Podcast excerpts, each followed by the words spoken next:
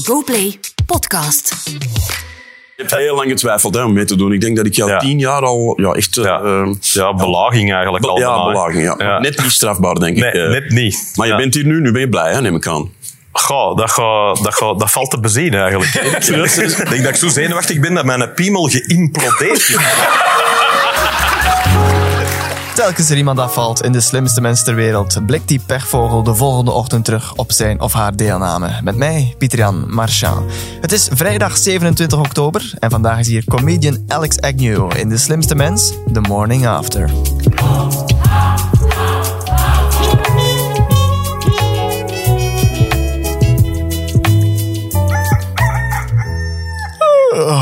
Goedemorgen, Alex. Goedemorgen. Een beetje smooth jazz voor mee op te staan. Dat horen we graag. Hè. Ja. Het zal wel zijn. Het is altijd spannend wie ik hier zal mogen verwachten aan de ontbijttafel. Mm-hmm. Eén iemand wou maar niet komen. Ja. En nu, na 8 deelnames, zit hier aan het opbeurend ontbijtje. Jammer, toch wel. Toch jammer. Ik heb toch het gevoel dat ik hem een beetje door mijn vingers heb laten glippen dan deze. Want die had ik eigenlijk ook nog moeten winnen. Het zat er stevig in. De goddamn Kardashians. Ja. Ik haat ze vroeger al en ik haat ze nu nog meer. Ja. De bekendste familie vanuit Amerika. Daar moest je wat familieleden van opnoemen, maar dat ging niet zo heel vlot. Kylie Jenner, Kim. Kim is goed.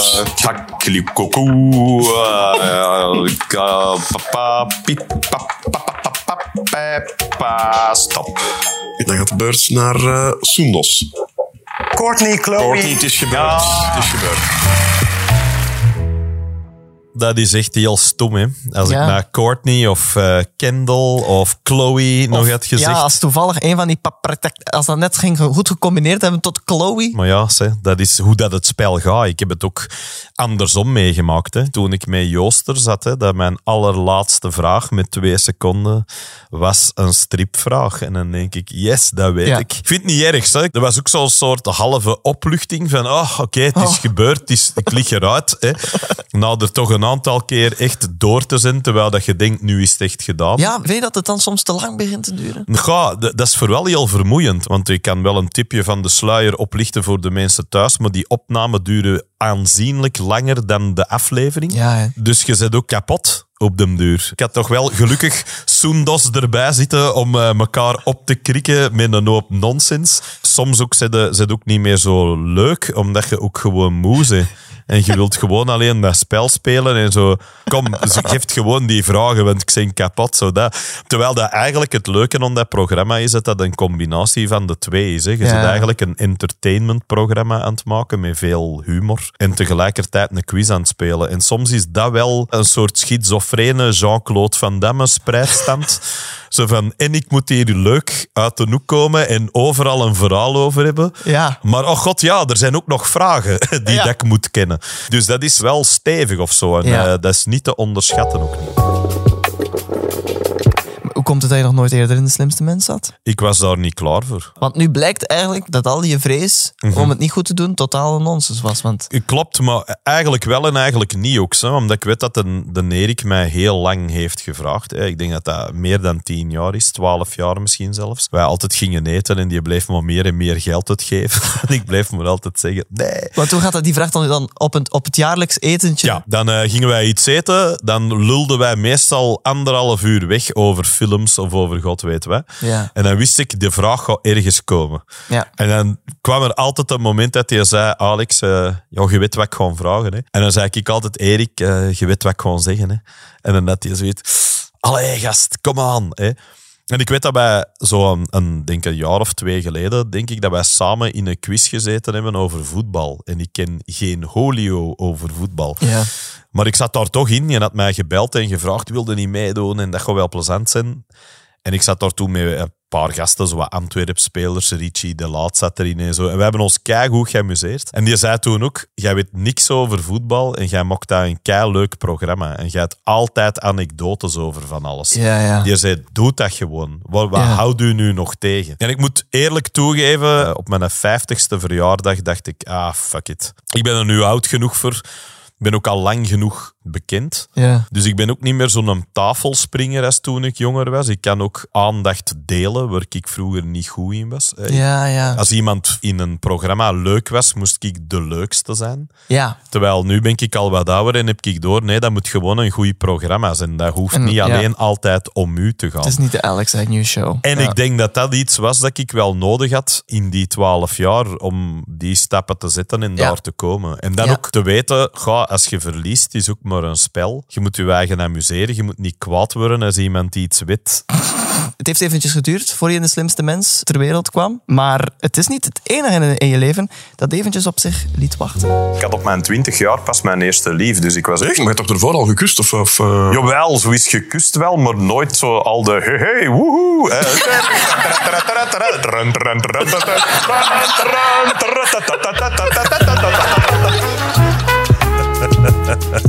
Ja, dat is classic Alex Agnew. Ja, dat was ook... Ik weet ook niet van waar dat komt. Hè. Dat is een beetje surfen is dat. Je staat eigenlijk op die plank. Ja. Je voelt die golf komen en je denkt... Allee, we springen erop en woe, en we zullen wel zien waar het eindigt. En dat is of er een lach volgt. Toch wel. En als er een lach volgt en er volgt er nog een en nog een... Ja, dat is dan weet ik, daar blijf ik even op surfen. Ja. Jouw vrouw die is ook into comedy, hè? Mijn vrouw heeft een comedycafé. Hè. Die heeft de Joker in Antwerpen. Samen met Fokke van der Meulen, wel een beetje het comedycafé is. Ja. Begonnen met dat idee als een café met een podium om vooral comedians de plek te geven om te try-outen. Ja. Hè, om dingen te kunnen uitproberen als je nieuwe dingen wilt. En je wilt dat niet meteen voor een grote zaal maar gewoon doen. Voor de liefhebbers. Konden dat daar doen. Maar dan zijn er ook, en dat was eigenlijk de grote doorbraak, de open mic nights. De avonden waarin dat je als complete beginner dat podium kunt opstappen. Yeah. En een aantal van die complete beginners die dat podium zijn opgestapt zijn Bart Canaerts, William Boeva, Jeroen Leenders, die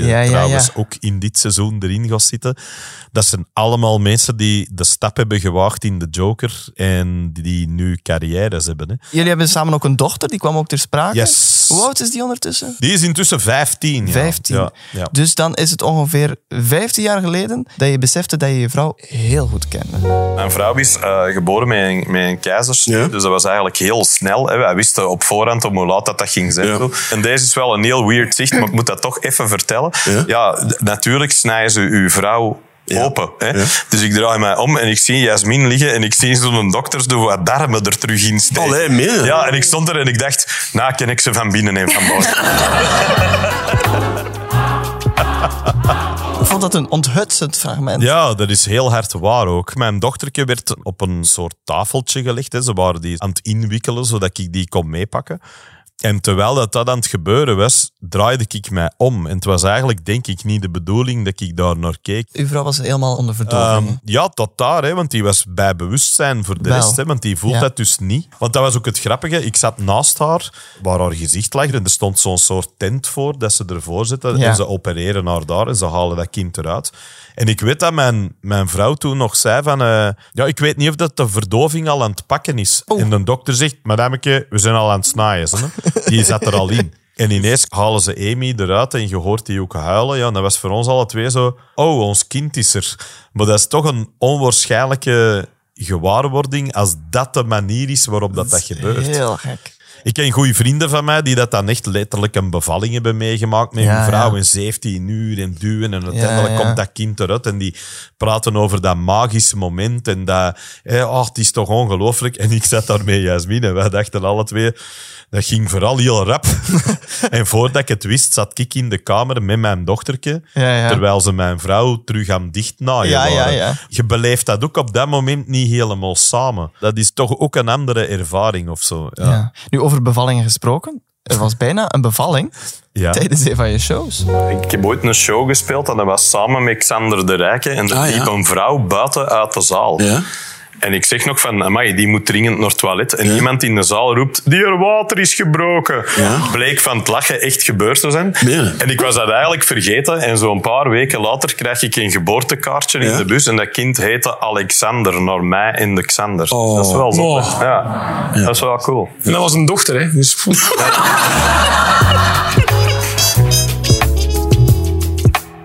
Ik heb voor alle afvallers niet alleen een opbeurend ontbijtje, maar ook een opkikkerend kleinigheidje. Ah, dank u. Ik kon het open doen. Wat? Oh, nee. Ah, dat is verschrikkelijk. Ja, dit zijn Birkenstocks. Ja. Ik denk dat ik zelfs on the record ben met te zeggen dat ik dat het lelijkste schoeisel aller tijden vind. Ja. Dus ik kan eigenlijk wel de ironische comedy van dit moment inzien. Ja. Dat sowieso. Ik zou u willen bedanken, maar ik weet niet of ik dat echt wil doen. Of dat je het over je hart krijgt om dat te doen. Ja, want... Weet je wat dat gaat zijn? Dat is nog het ergste van allemaal. Hè. Ik kon die thuis aandoen en ja, die gewoon keigoed zitten. Ik zal mij meteen maar outen als zelf Birkenstock-eigenaar. Is dat? Ze gaan een Birkenstocker? Eigenlijk wel, ja. Ja. Maar je zei in De Slimste Mens dat je niet echt fan bent van mensen met Birkenstocks. Nee. Birkenstocks? Nee, dat is het lelijkste dat er bestaat. Ja, ik heb ook echt absoluut geen tolerantie voor een man in een sandaal.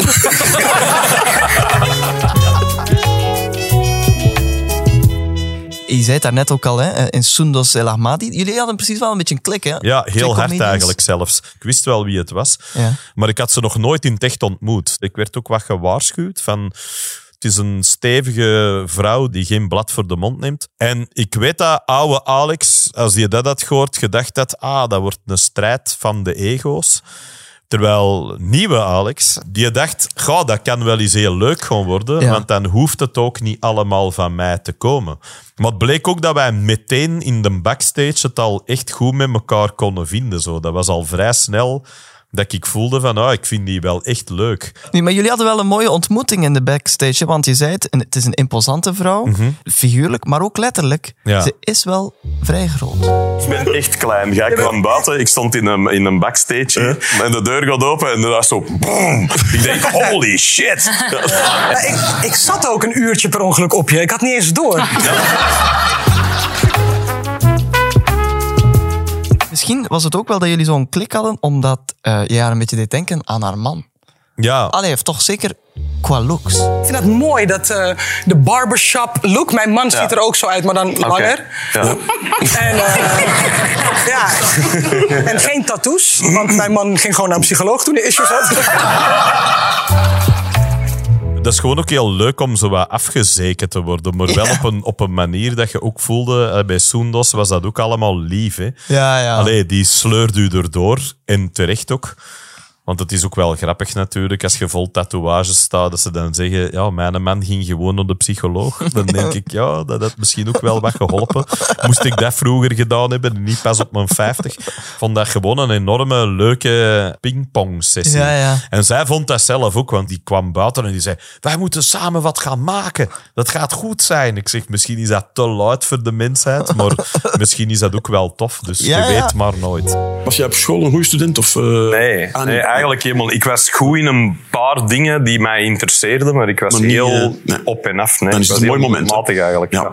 Ook de leraars zitten te kijken nu. Ja, inderdaad. Ik ging nooit ergens komen. Was dat iets wat de leerkrachten echt zeiden? Ja hoor, ik kom uit een andere tijd. Hè. Als je zo in de jaren 80 op school zat, dan durfden de leraren wel eens te beweren dat jij er nooit ging komen in. Ja. Dat is natuurlijk heel leuk als je dan een moment hebt dat je denkt, daar zitten die nu waarschijnlijk voor de tv er nog te kijken. Tussen oude mensen zitten zo. Ja, ook dat nog. Hè. De ouderen nog een beetje aanvallen, dat geeft het nog een klein extraatje. Ja. Hoewel dat ik ook moet zeggen, dat is ook sans rancune. Ik snap het wel. Ik was ook gewoon een lui eikeltje dat gewoon zijn huiswerk niet maakte. Nou, wel een eikeltje dat nu 8 keer in De Slimste Mens zat. En je hebt ook een leerstoel aan de VUB. Dat klopt. Want hoe is dat gebeurd? Geld geven, hè, man. Dat is hoe dat je dat doet. Hè. Nee, ik heb een onderzoek gesteund naar een kankervaccin. Meer bepaald voor long- en borstkanker. Misschien toepasbaar op andere kankers ook, maar dat zal er allemaal van afhangen hoe dat loopt. Als je een cluster kankercellen hebt, er zitten altijd cellen tussen die resistent zijn. Ja. Die halen ze eruit. Ja. En de meeste mensen sterven van kanker als ze hervallen. En bij herval gebruiken ze die kankercellen die resistent zijn in een soort vaccin. Dat spuiten ze in en dat is een op maat gemaakt vaccin, want die cellen zijn dus resistent. Dat zijn de uwe. Die maken al die kankercellen kapot en jij overleeft heel die zaak. Dus dat is iets keigoed. Hè? En mocht dat ervan komen, dan gaat dat miljoenen levens redden. Daar ben ik van overtuigd. Maar die dingen hebben altijd geld nodig. Geloof het of niet. Je zou denken... Dat is nu iets waar we geld in kunnen steken, maar dat blijkt toch altijd moeilijk te zijn. En ik dacht, ja, dan ga ik dat doen, want ik heb jarenlang veel geluk gehad in mijn leven. Ik heb veel cadeaus gehad. En af en toe moet dus iets cadeau doen. Iets teruggeven. En ik heb €1 van heel mijn tour per verkocht ticket eraan gegeven. Ah, ja. En dat bleek dan goed te zijn voor €100.000. En dat bedrag blijkt goed te zijn voor een leerstoel aan de VUB. Dus voilà. Kijk eens aan. Je kunt ook studeren, hard werken en intelligent zijn. Ja. Of je kunt gewoon wat poen er tegenaan smijten. En voilà. En hoppakee.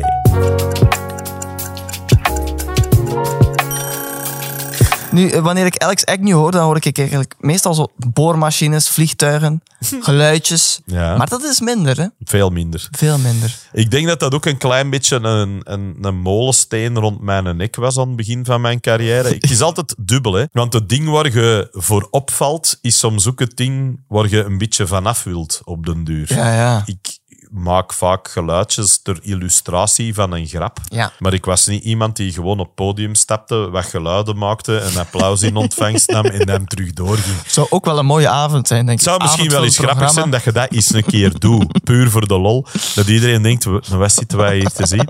Dus ja, ik denk dat ik het minder doe als vroeger in ieder geval. En je kan ook wel vrij goed mensen imiteren. Een beetje. Ja. Ik kan er wel een paar doen. Mm-hmm. Maar heel veel van mijn imitaties, ik ben niet... Guga Baul. Ja. Je kan letterlijk een stem doen en je hoort die persoon daar zitten. Ja, ja, dat heb ik niet met de meeste dingen. Nu, je bent niet alleen een imitator, je bent ook een zingende imitator. Oh. Zo demonstreerde je bijvoorbeeld ook een vrij rake Eddie Vedder. Soms you said, here I got a little story for you. What you told was your daddy. Was nothing but a while you were sitting home alone at age 13. We moeten daarop zeggen, hè. Te veel tijd, geen vrienden, jong zijn, meezingen met plaatjes. En voelen dat je sommige stemmen kunt nadoen. Hè. Je kunt dat niet echt uitleggen, maar je voelt net waar dat die dat past ook bij nuances zitten. Of dat een beetje inderdaad soms ofwel heel dicht bij je stem zit, ofwel heel verder vanaf soms ook. Ah, ja. Zo, ik klink niet gelijk Gollum, maar ik weet wel wat dat geluidje is dat die maakt met zijn stem. Ja. Nou, He, er zit zo'n ondertoon in. Ja. En die moet je eigenlijk hebben. En dan net, maar zo klink ik alleen maar 's morgens als ik mijn koffie nog niet heb gehad. Nu, jij als muziekfan moet ook wel aan je trekken zijn gekomen, denk ik. Mm. Want het was een heel muzikale aflevering, vond ik gisteren. You are my... Sunshine, hoe gaat het nu weer, Bert? You are my sunshine. Ah, is het dat? Ja. Yeah. Oké, dat is een mooi nummer. En dan Walking on Sunshine, hoe gaat dat nu? Walking on Sunshine. En dan Ain't no sunshine. En uiteindelijk was er ook een filmtitel, Eternal Sunshine of the... Eternal Sunshine. Het westje van de dag. De slimste mens ter wereld blijft natuurlijk een kennisquiz. En ik wil je niet naar huis sturen zonder een westje van de dag. Over deze dag. Okay. 27 oktober. Want wist je dat vandaag, op deze dag, in 1994, was er de allereerste internetbanner. Okay. Misschien iets voor in de finale weken, dat je dat mee kunt nemen. Ja. Want in 1994 was die eerste banner, je kent dat wel op HLN, staat het langs alle kanten tegenwoordig. Ja. Niemand klikt daar nog op, maar toen, mensen werden wild. 44% van de mensen die de banner zagen, klikten er ook op. Er stond op, have you ever clicked your mouse right here? Het was eigenlijk een campagne van AT&T, een telecombedrijf, dat zijn toekomst vol internet voorspelde. Er staan ook tv-spotjes, want daarin zag je mensen videobellen in een telefoonhokje of op het strand met een cocktail en een fax versturen van op het strand. Een fax op het strand, mijn god! En nu denkt iedereen, wat is een fax? What the hell are you talking about? Toen was dat de toekomst, ja. Have you ever clicked your mouse right here? En er stond onder, you will. You will. Dus, klonk een beetje als een dreigement eigenlijk zelfs. Dat is ook je wel hebt zo. Geen keuze meer. Geen keuze meer, nee. Nu, met dit westje van de dag stuur ik je dan ook naar een leven zonder de slimste mens, want we zijn aan het einde van dit opbeurend ontbijtje gekomen. Wat zal ik doen met mijn leven nu dat de slimste mens er niet meer in zit? Dat is mijn laatste vraag. Wat rest er nog? Ga de finale spelen. Dat is al een chance wel hetgeen dat mij toch verteld is, dat de kans groot is dat ik daar ga zitten. Uiteindelijk, wat is het ergste dat kan gebeuren? dat is dat ik het niet win. En eigenlijk is dat ook niet meer zo erg, want het ergste dat mij in het begin kon overkomen, was dat ik er nou 1 aflevering uit lag. Voilà, en dat en is al niet gebeurd. Al mijlen verder van. Dus, en zoals mijn vrouw zo mooi tegen mij zei, voor mij blijfde jij de slimste mens. Oh, mooi om je af te sluiten. Dankjewel, Alex, om samen deze morning after te beleven. Zeer graag gedaan. En ook bedankt aan jou om te luisteren. Abonneer je op deze GoPlay podcast en dan hoor je hier volgende week dinsdag een nieuwe afvaller. En dus ook een nieuwe Morning After. Tot volgende week.